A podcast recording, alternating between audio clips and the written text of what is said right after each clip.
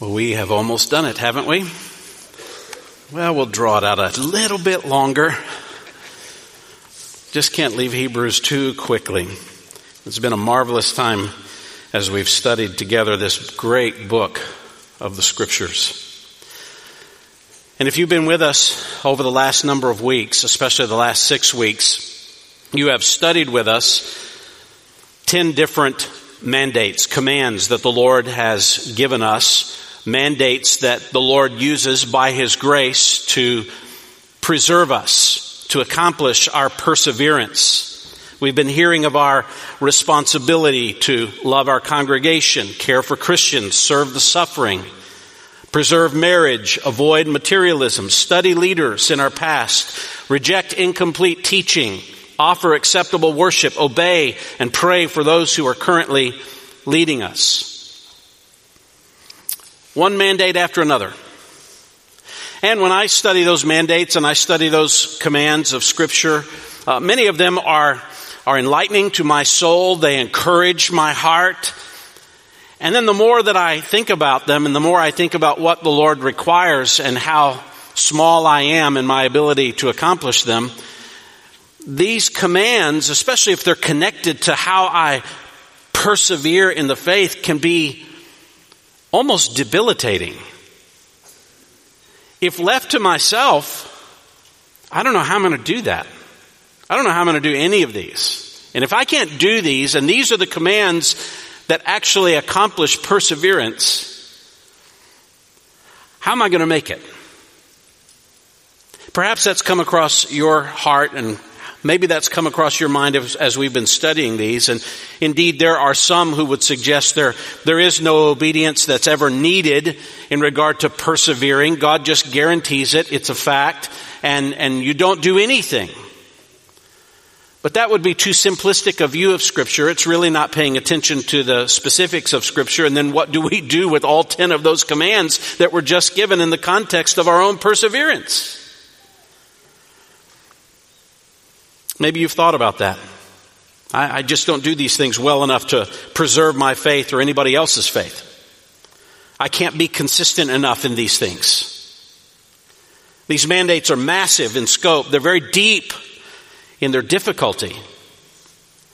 But what we have to keep in mind throughout all of this, especially when we think about our responsibility involved in persevering in the faith, is that God has promised.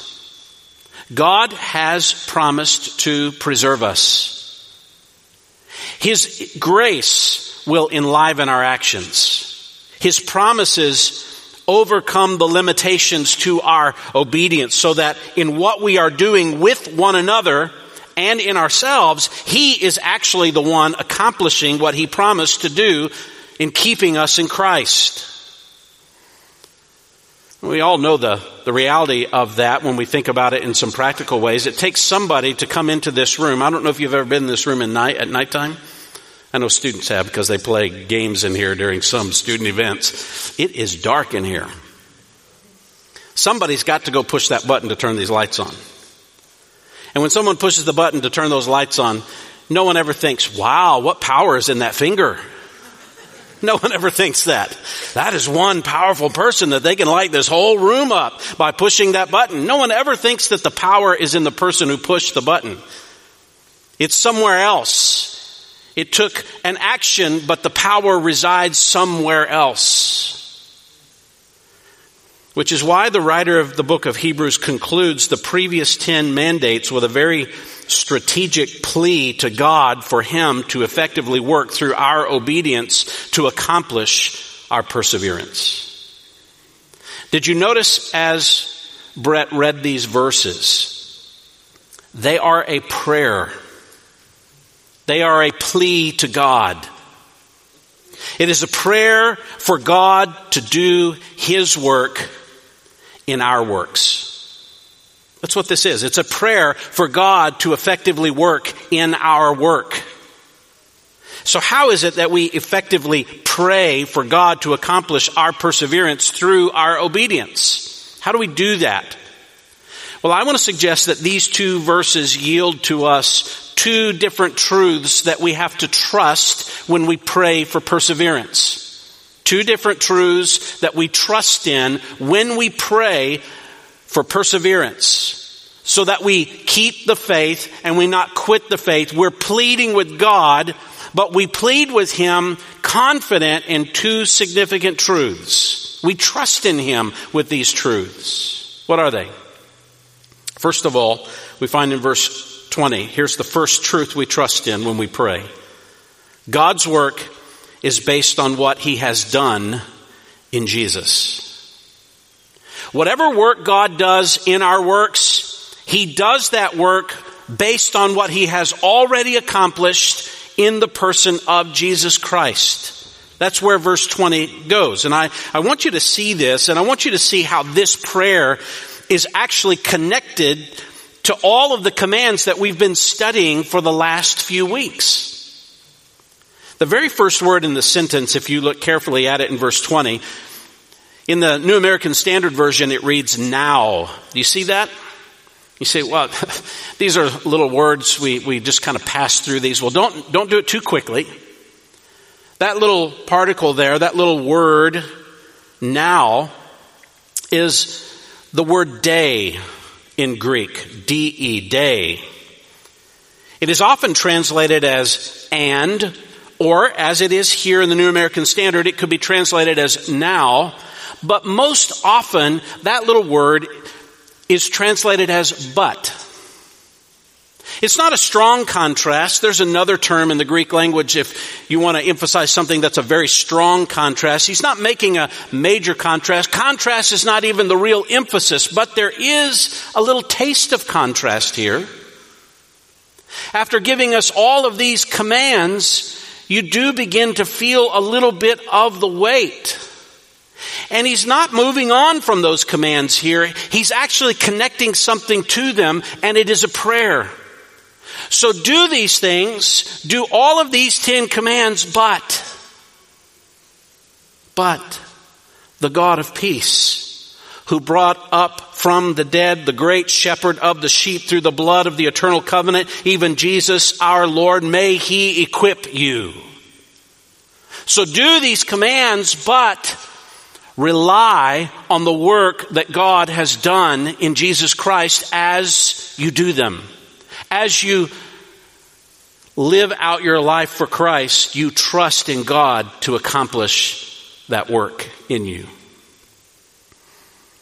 When we first introduced all those commands back in verse 1, I referred to them as the mandates of perseverance, and I also alluded to verses 20 to 25 and called them the dependence of perseverance. That's what these are. This is a dependence upon God for perseverance, a prayer of dependence on God's grace to preserve us through Jesus. So while it is that we've waded through the deep waters of responsibility in regard to our perseverance, we must not ever think that we can accomplish any of these activities in our own ability. All obedience must be the divine work of God through our obedience. Obey, but may God equip you to do His will as He does His pleasure in and through your doing of His will. It's what these verses are saying.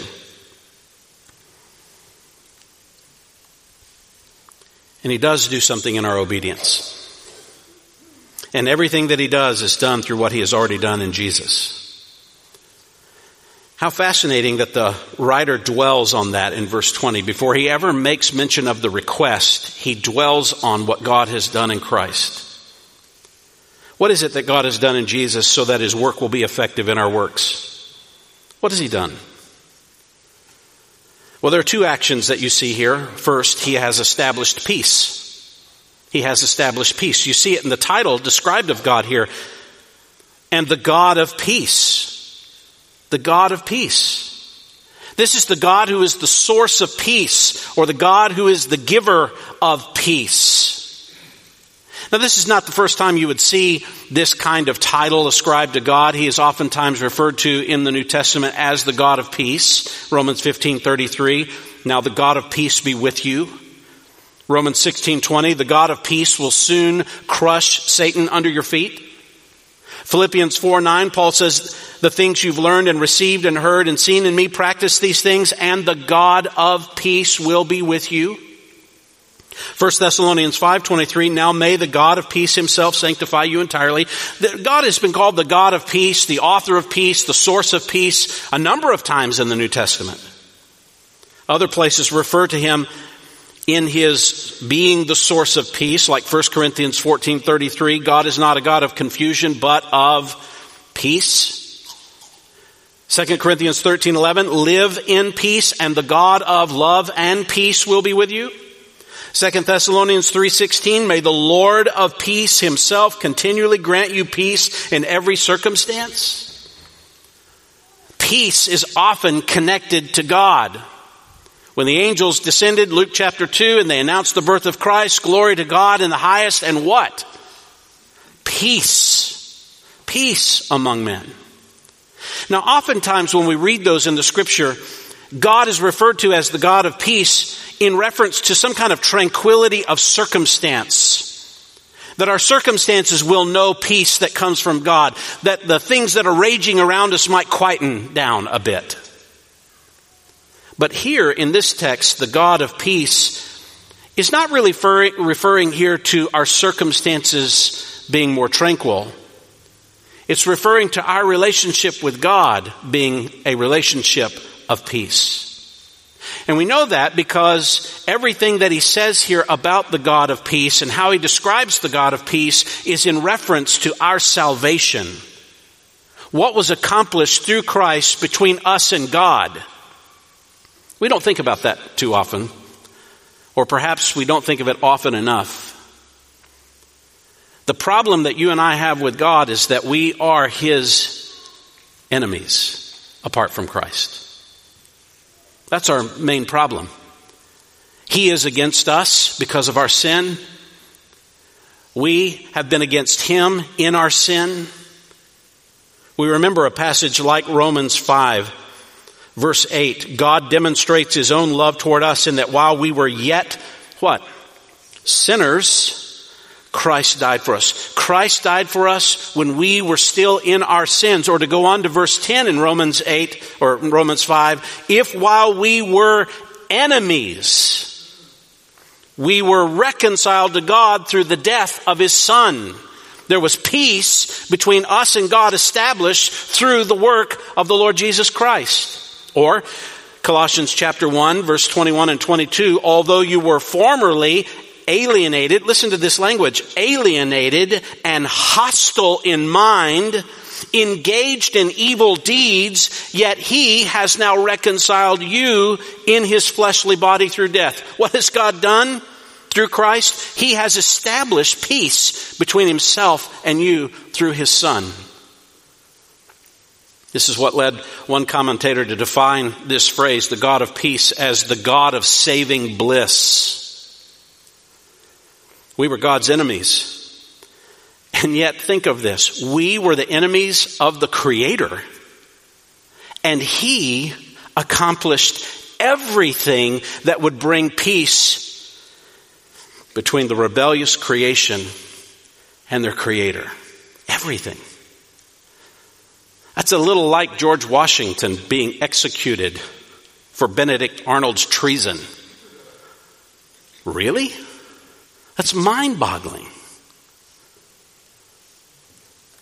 What's most needed by the troubled soul that's ready to leave Christ, that's ready to walk away and not pursue the Lord anymore? What is needed by that troubled soul is that they need to be reminded that they have a relationship of peace with their Creator. Not established by their actions, not sustained by their ability, but completely accomplished by God in the person of Christ.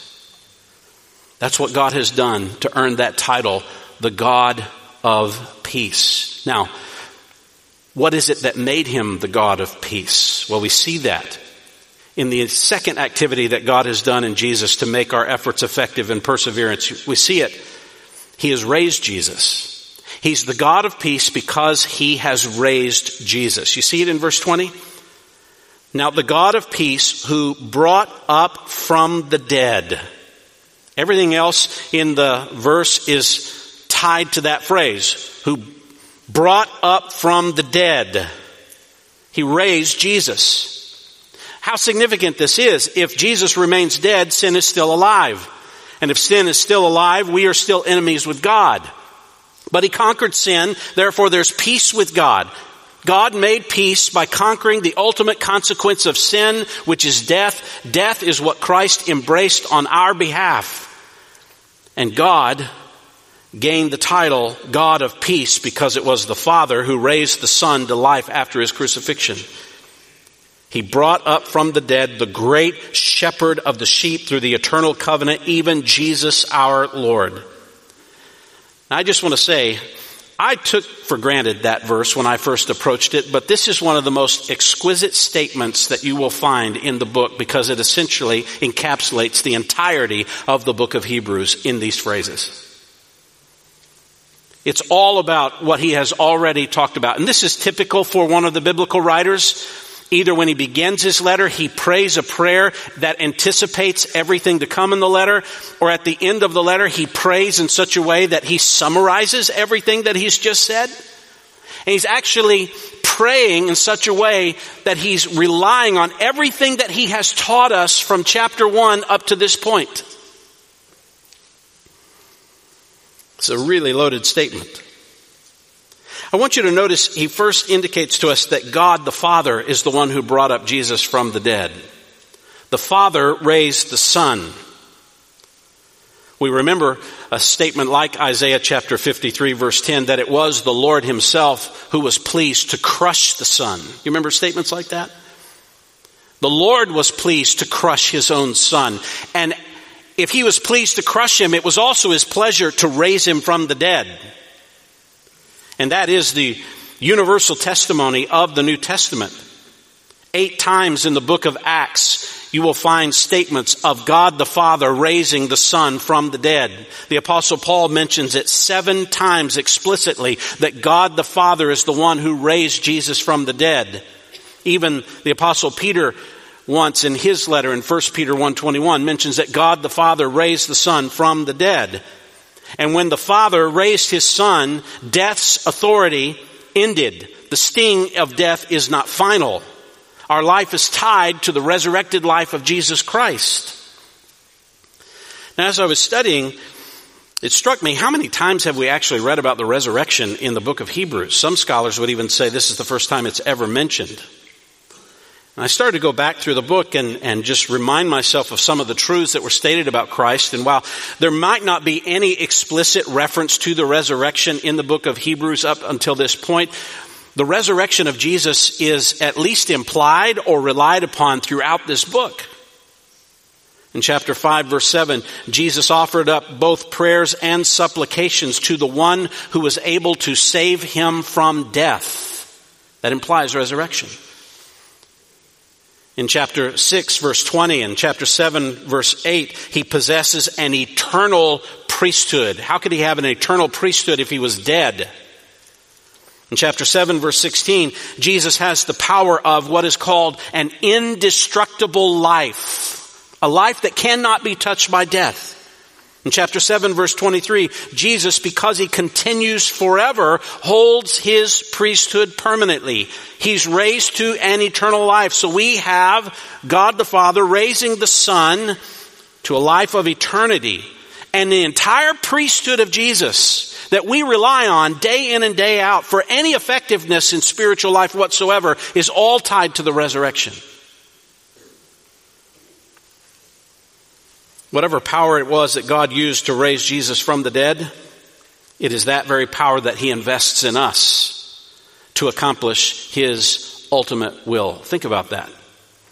What kind of power did it take to raise Jesus from the dead? You've never seen anything like that. No one in this room has watched resurrection from the dead. You hear little stories about resuscitations, but not resurrection. Not someone who was in the grave three days. What kind of power is that? The apostle Paul said in Ephesians 1 verse 19, What is the surpassing greatness of His power toward us who believe? These are in accordance with the working of the strength of his might, which he brought about in Christ when he raised him from the dead and seated him at his right hand in the heavenly places. The full power of God put on display in raising Jesus from the dead is the very power he uses in you to keep you in Christ. That is incredible power. There isn't any greater. But it is interesting here, he doesn't just focus on the resurrection, and he doesn't just say he raised Jesus from the dead. Why does he use this language that he does that you find here in verse 20? Look at it. He raised who from the dead? The great shepherd of the sheep. Why? Why use that kind of language? Well, it, there are a couple of good reasons why I think he could be using this kind of shepherd language. God was referred to as the shepherd of his people in the Old Testament. Psalm 23 1, the Lord is my shepherd. We know that one well. Psalm 80 verse 1 speaks of the shepherd of Israel.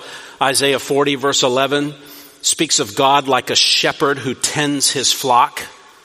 God views himself as a shepherd. There's other reasons. This is a title that refers to the Messiah, oftentimes in the Old Testament as well. And not just a title that refers to the Messiah, but a title that refers to the Messiah in connection with the new covenant, which is really significant when you read the book of Hebrews, isn't it? The great shepherd of the sheep is the shepherd who is connected to the new covenant, which could be a reference to somewhere like Ezekiel chapter 34 verse 23 which says, Then I will set over them one shepherd, my servant David, and he will feed them, and he will feed them himself and be their shepherd. Even further in Ezekiel 37, 24, my servant David will be king over them, and they will all have one shepherd. And they will walk in my ordinances and keep my statutes and observe them because they're being led by the great shepherd. We know Jesus referred to himself as the shepherd, the good shepherd in John 10. Peter refers to Jesus as the chief shepherd in 1 Peter 5 4. He is the shepherd and guardian of your souls in chapter 2 verse 25 of 1 Peter. All of those are likely references to that Old Testament idea of God leading through the Messiah in the new covenant. If you're in Christ, you are being led by God, the shepherd. So that's likely a major reason why he would use that title. But I think there's another reason. One that we would miss quickly if we, we weren't paying close attention to the whole of the book of Hebrews. This phrase here, the great shepherd or the shepherd of the sheep, that phrase in Greek is found in the Old Testament exactly this way in one particular passage, and it's in Isaiah chapter 63 verse 11. Many refer to this as what the writer of Hebrews is having in mind when he mentions that Jesus is the great shepherd of the sheep.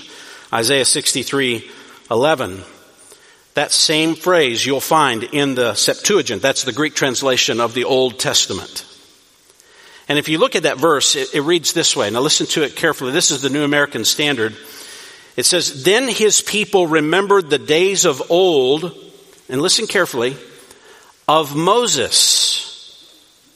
Where is he who brought them up out of the sea, the shepherd of the sheep? Where is he who put his Holy Spirit in the midst of them? Refers to Moses by the same phrase, the shepherd of the sheep, the shepherd of the flock. It doesn't refer to the Messiah as the shepherd of the flock. It refers to Moses as the shepherd of the flock. You say, why would the writer of Hebrews connect Moses to Jesus here? Well, it's interesting in Isaiah 63:11 it does not refer to Moses as the great shepherd as it does here in Hebrews. It just refers to Moses as the shepherd. Now, do you remember? You have to really go back a ways when we studied chapter 4 of Hebrews, where it told us to consider Jesus, the apostle and the high priest of our confession. Consider the apostle, that was a, a statement of who represents God most. Who's the greatest representative of God? The greatest apostle. That's what a, an apostle is, a representative of God. And he went on in chapter 4 to describe Moses, who up to that point, up to the point of Jesus, was likely the person you could point to as the greatest representative of God ever. No one spoke with God the way Moses spoke with God. He was the great revealer of the truth of God in the Mosaic covenant. He was the greatest individual to lead God's people out of the sea, lead them through the wilderness and into the promised land. He was the great shepherd of the sheep until the greatest shepherd came. What he's doing here, he's reminding you of what we've already learned, of why do you look to Jesus?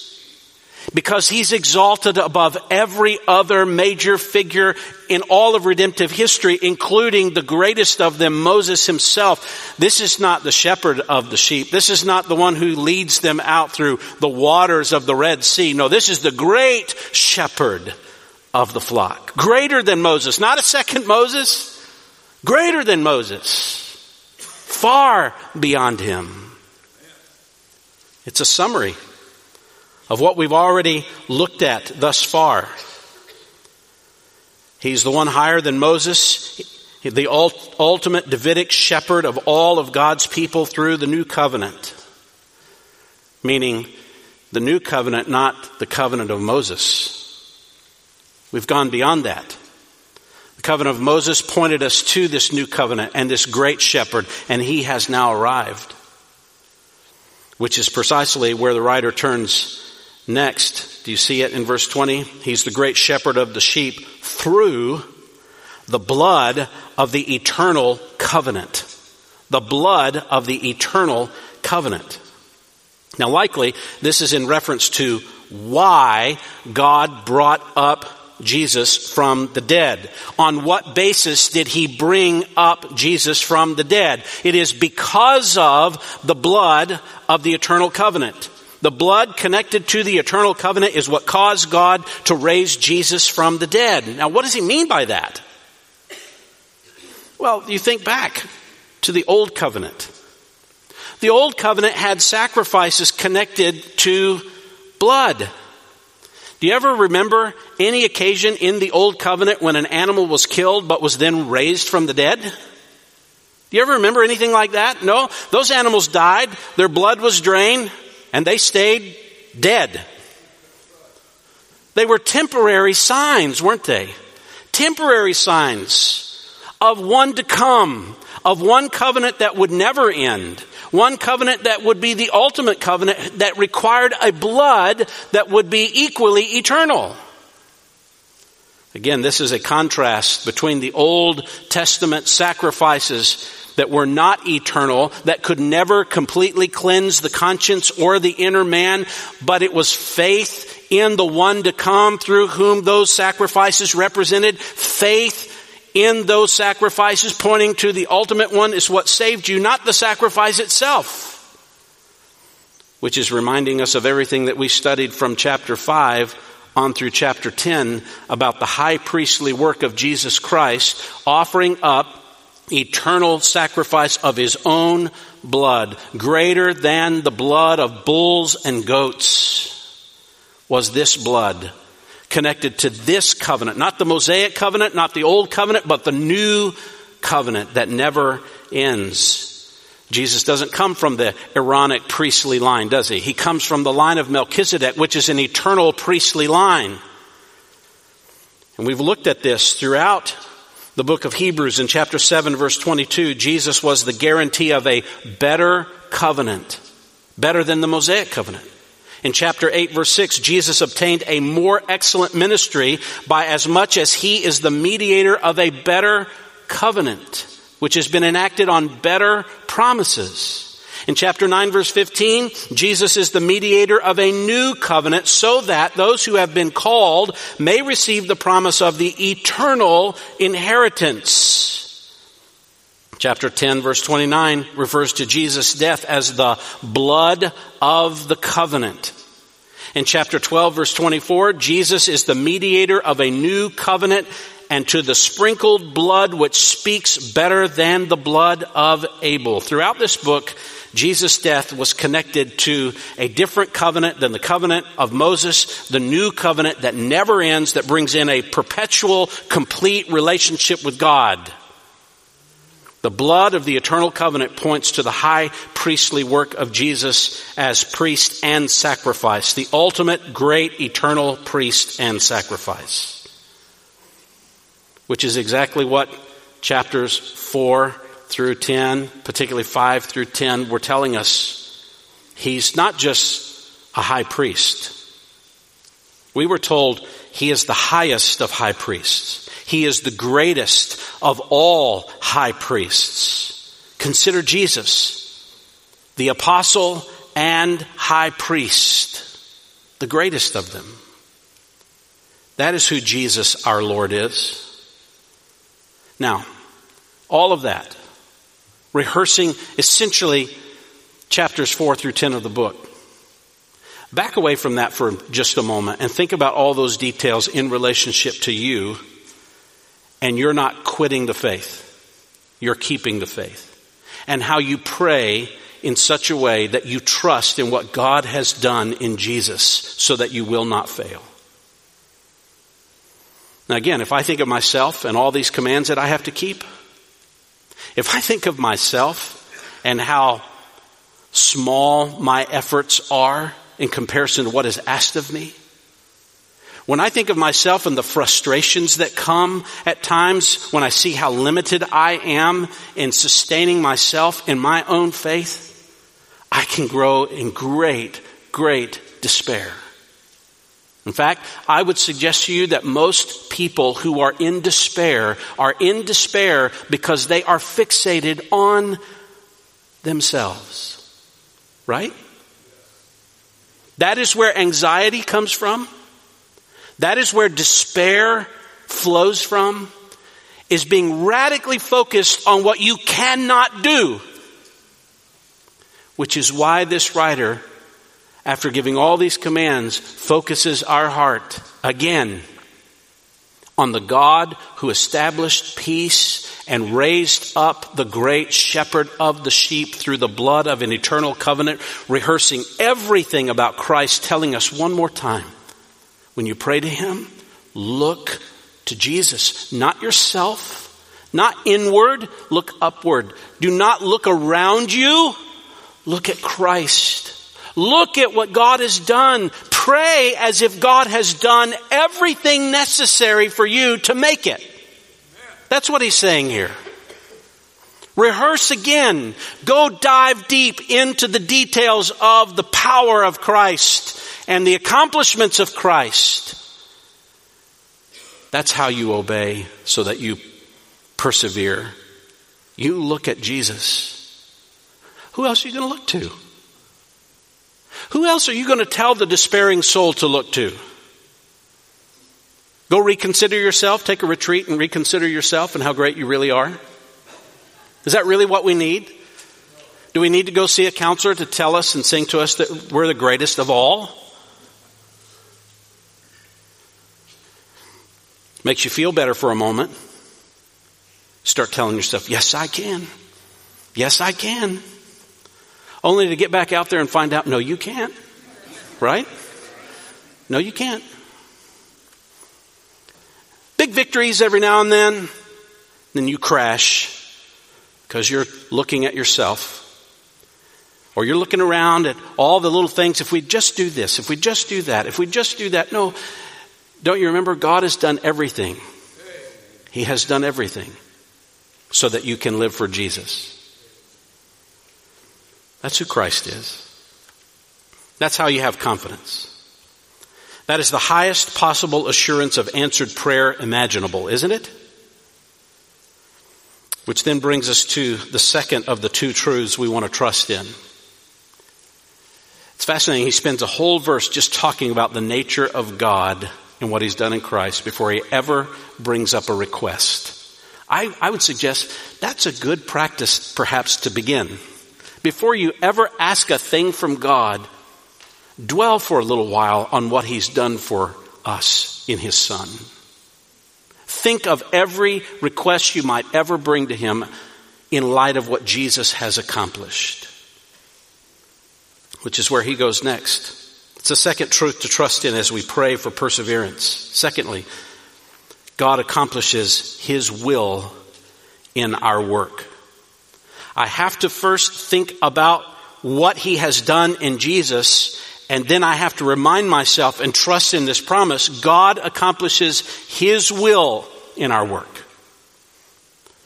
This is where prayer gets frustrating every now and then because a lot of times what we're pouring out to God and pleading to God in our despair, in our frustration, in our weakness, we're telling him, this is what, what I think I need, Lord. This is what I want. This is what I think I should do. This is the way I think it should go. Lord, this can't be the path. Friends, stop. He accomplishes His will in our work. His will. Based on what God has done in Jesus, He will accomplish His will in our work. How does he do that? Let's break this down into three different parts that show us how God accomplishes his will in our work. Three different parts. First, God prepares us to do his will. He prepares us. He prepares us to do his will in our work. Here's the prayer. Verse 21. May he equip you. It's actually the language of prayer. For those who study the Greek text, it's the optative mood, meaning this is an expression of desire or a wish. This is a prayer. May He equip you. May the God who established peace through the resurrection of Jesus as the new covenant shepherd with the blood of the never ending new covenant equip you.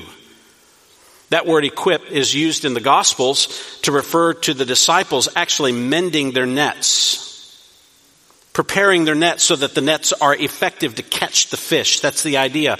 These nets are well prepared now. That's what the idea of equipping means. And He's equipped us in every good thing. Did you see that? In every good thing, or by means of every good thing. The tools that He uses to equip us is every good thing which is a phrase we've actually seen in this book already in chapters 9 and 10. Chapter 9 verse 11, chapter 10 verse 1, it speaks of the good things that are to come, which refers to life that is eternal. Salvation that is fully realized. Those are the good things to come. And He equips us in those good things. One commentator said every good thing is a comprehensive description of all the good things brought by Christ's high priestly ministry. Thus, it includes cleansing from sin, a heart ready to obey, continual access into God's presence in time of need, and the promise of final entrance into the unshakable kingdom. Every good thing he uses to prepare us. Every spiritual fruit and reality that comes from the work of Jesus, God uses to equip us and to prepare us to do His will. To do His will. Think about the wealth that you have in Christ and what He has given you, what He has gained for you, so that you will do God's will. What do you lack? What resource is not available to you to do everything that God wants you to do? He has prepared you as sufficiently as the work of Jesus is sufficient. If there's anything lacking in Jesus, that's what's lacking in your ability to do His will. I don't know if I can go through this, though, some might say. How can this be the will of God? Why must it be like this? Why should these circumstances be the way? Do I really have to endure life with this? Our Lord showed us, didn't He? When He prayed as intensely as a human being has ever prayed before.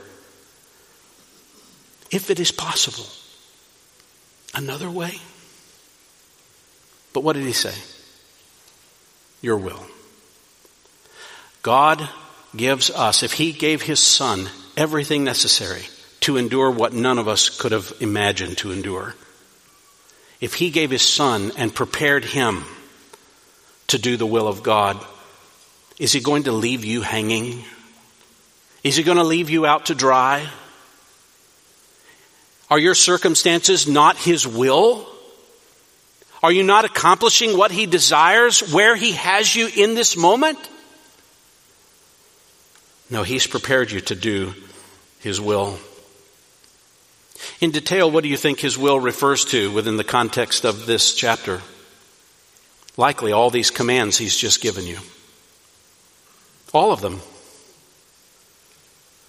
Yeah, we can love each other and preserve marriage and care for each other and avoid materialism. We can do all of these because those, those are His will.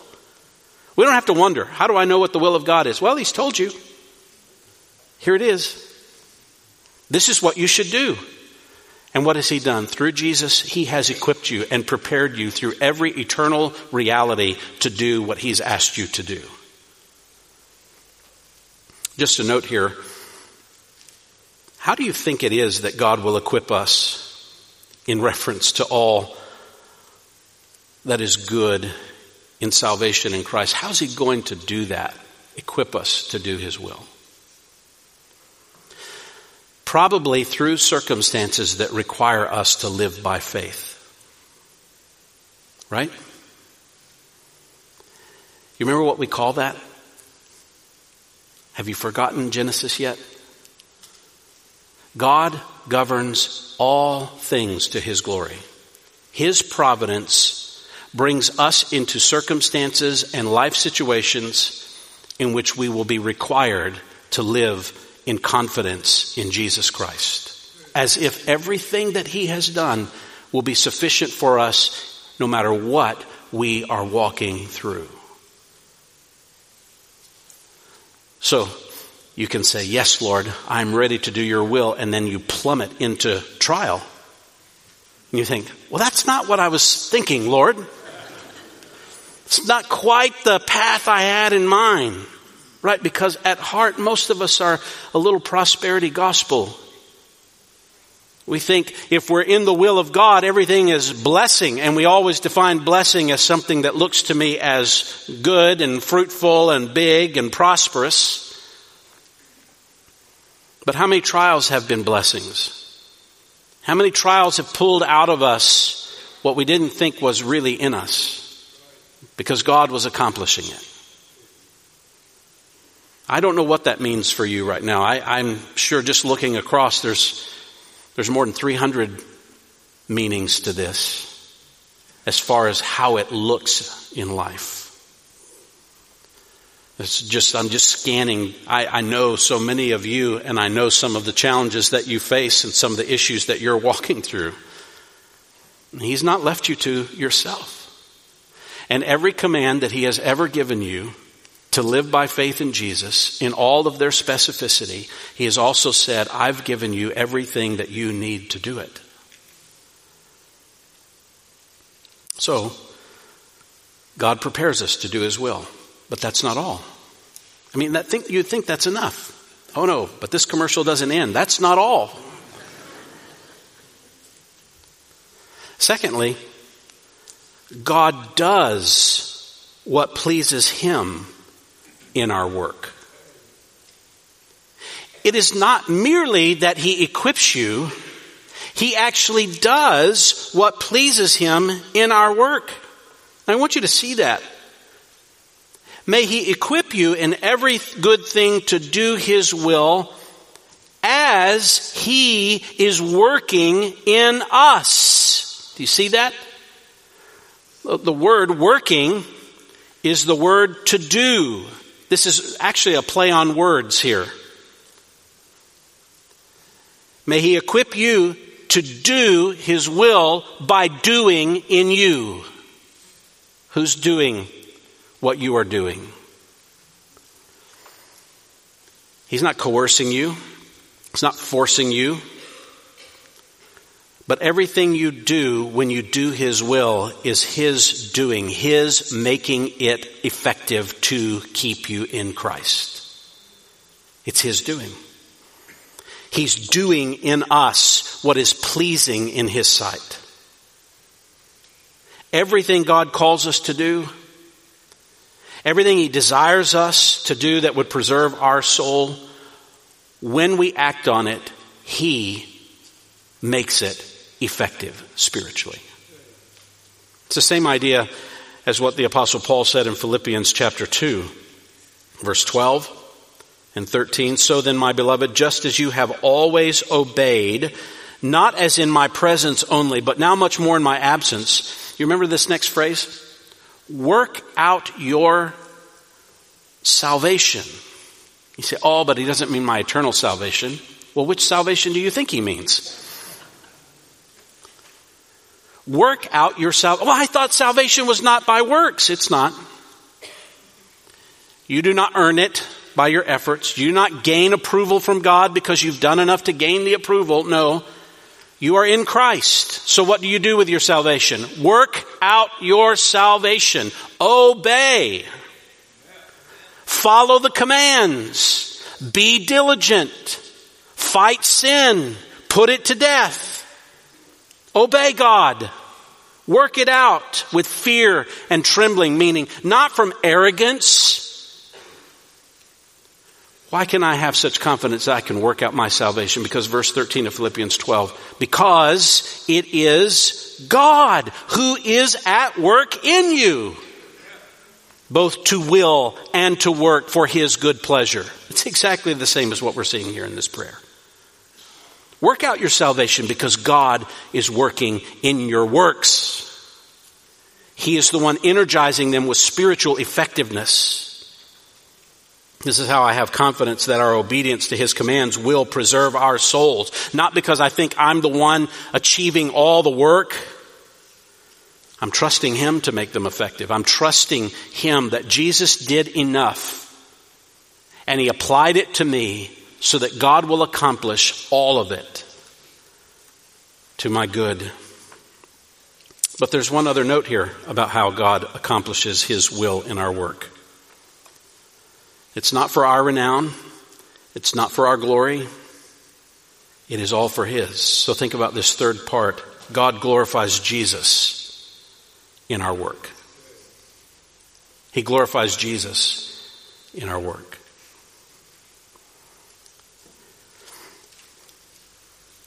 He's working in us that which is pleasing in His sight, what He finds pleasurable through Jesus Christ to whom be the glory forever and ever. Amen. Through Jesus Christ, to whom belongs the glory. God will equip you to do His will by working in you what pleases Him through Jesus to the result that God receives all the glory. How selfish of God. He wants to take credit for everything? Yes. Everything. And do you see how good it is for you when He gets all of the glory? Do you see it? You persevere in the faith. You enter into eternal life. You receive life as God always intended it to be from the beginning of creation when He comes again when He gets all the glory. He has reminded us throughout the Bible He's not going to share our glory. You cannot take credit for anything.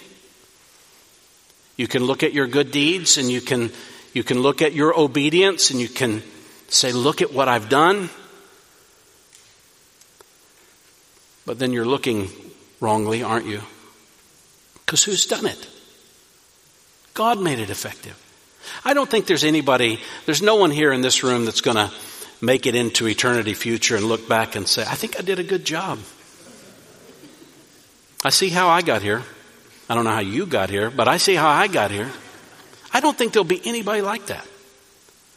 It's a lot like parents who come to the end of parenting as far as the end of parenting goes in terms of them being in your house. I haven't met many parents who look back on kids who are following the Lord and loving Christ and they look back and say, yep, we did it all. We did it all. Most of them, tears begin to form and they say, that is God's grace. That is good. Listen, that is what it will be when you make it into eternity. It is God's grace that brought me here. Yes, there was hard work. Yes, there was obedience. Yes, there was trial. Yes, there was suffering. Yes, there was being a part of the community and urging one another on and walking with each other through redundant sins. Yes. Yes, there was sorrow and there was death. Yes, there was three steps forward and five backwards. Yes, there was disease. Yes, there were problems. And we made it because God was faithful. And He did it in such a way that all of the glory belongs to Him. You know, verse 20, we noted, was wrapping up chapters 4 through 10 by rehearsing for us that Jesus is greater than the former greatest shepherd. He's greater than that one, Moses. His blood is eternal, unlike what the high priest of the old covenant. Verse 21 is actually wrapping up the first three chapters of the book. Because it is Jesus who is the radiance of his glory and the exact representation of his nature. He is the one who displays the glory of God the Father to us as the greatest revelation of God to us. You see how the writer is praying through what he has already written? He is praying using the content of the whole book in two sentences and saying, This is what I, I pray will make your works effective. That you will see the grandeur of Christ. You will see the glory of Jesus. You will rely on Him because He is greater than any, anyone. You will look to Him so that you then begin to live for Him. You look to Him, chapters 1 through 10, so that you will live for Him, chapters 11 through 13 so that you will not quit, but keep the faith. You live for Him as you trust Him, and you trust Him as you understand Him, and you are looking to Him and appealing to Him. I love how this writer begins to end this book. Now, the God of peace who brought up from the dead the great shepherd of the sheep, through the blood of the eternal covenant, even Jesus our Lord. May he equip you in every good thing to do his will, working in us, all of us, that which is pleasing in his sight, through Jesus Christ, to whom be the glory forever and ever. Amen. Let's pray together.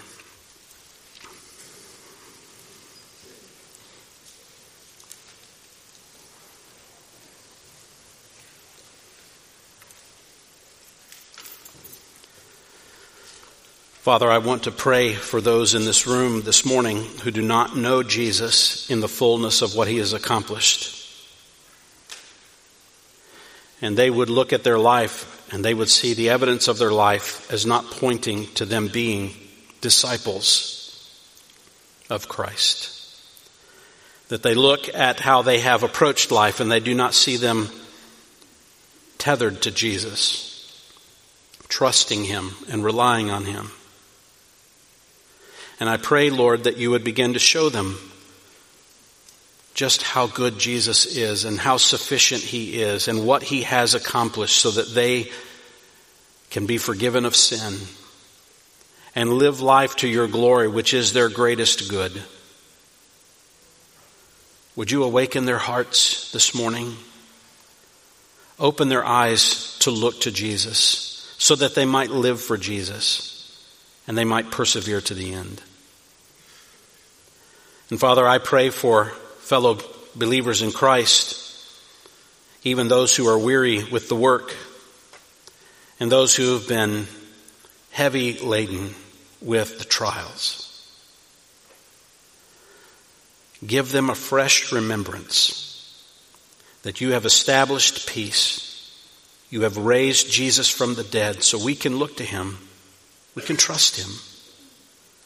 And you are bringing us through every one of these trials with every resource we have in Christ. And you are doing a work in our efforts, in our actions for your glory that brings us into eternity.